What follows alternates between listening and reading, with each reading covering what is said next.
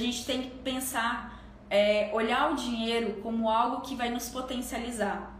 Não olhar o dinheiro como algo que vai mexer com o nosso ego, porque a gente relaciona o ego com o dinheiro.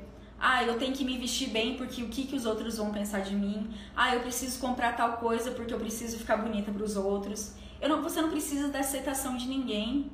Você precisa da sua aceitação. Você não precisa de casa bonita para ninguém. Você precisa uma casa legal para você morar. Isso é o básico.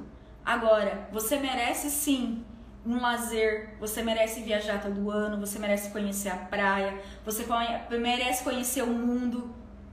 Isso é qualidade de vida. Agora, um carro de 100 mil vai te dar as mesmas condições de um carro de 40.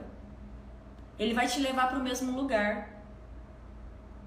Então, aonde que está a sua qualidade de vida? Está em bens? É isso que você quer?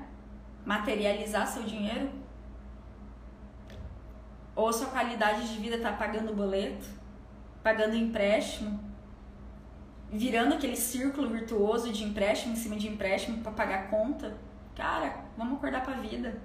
A vida não é só pagar boleto. A vida não é só pagar conta. A vida tem um prazer muito maior por trás disso. Só que você só vai descobrir esse prazer quando você tiver uma vida financeira equilibrada.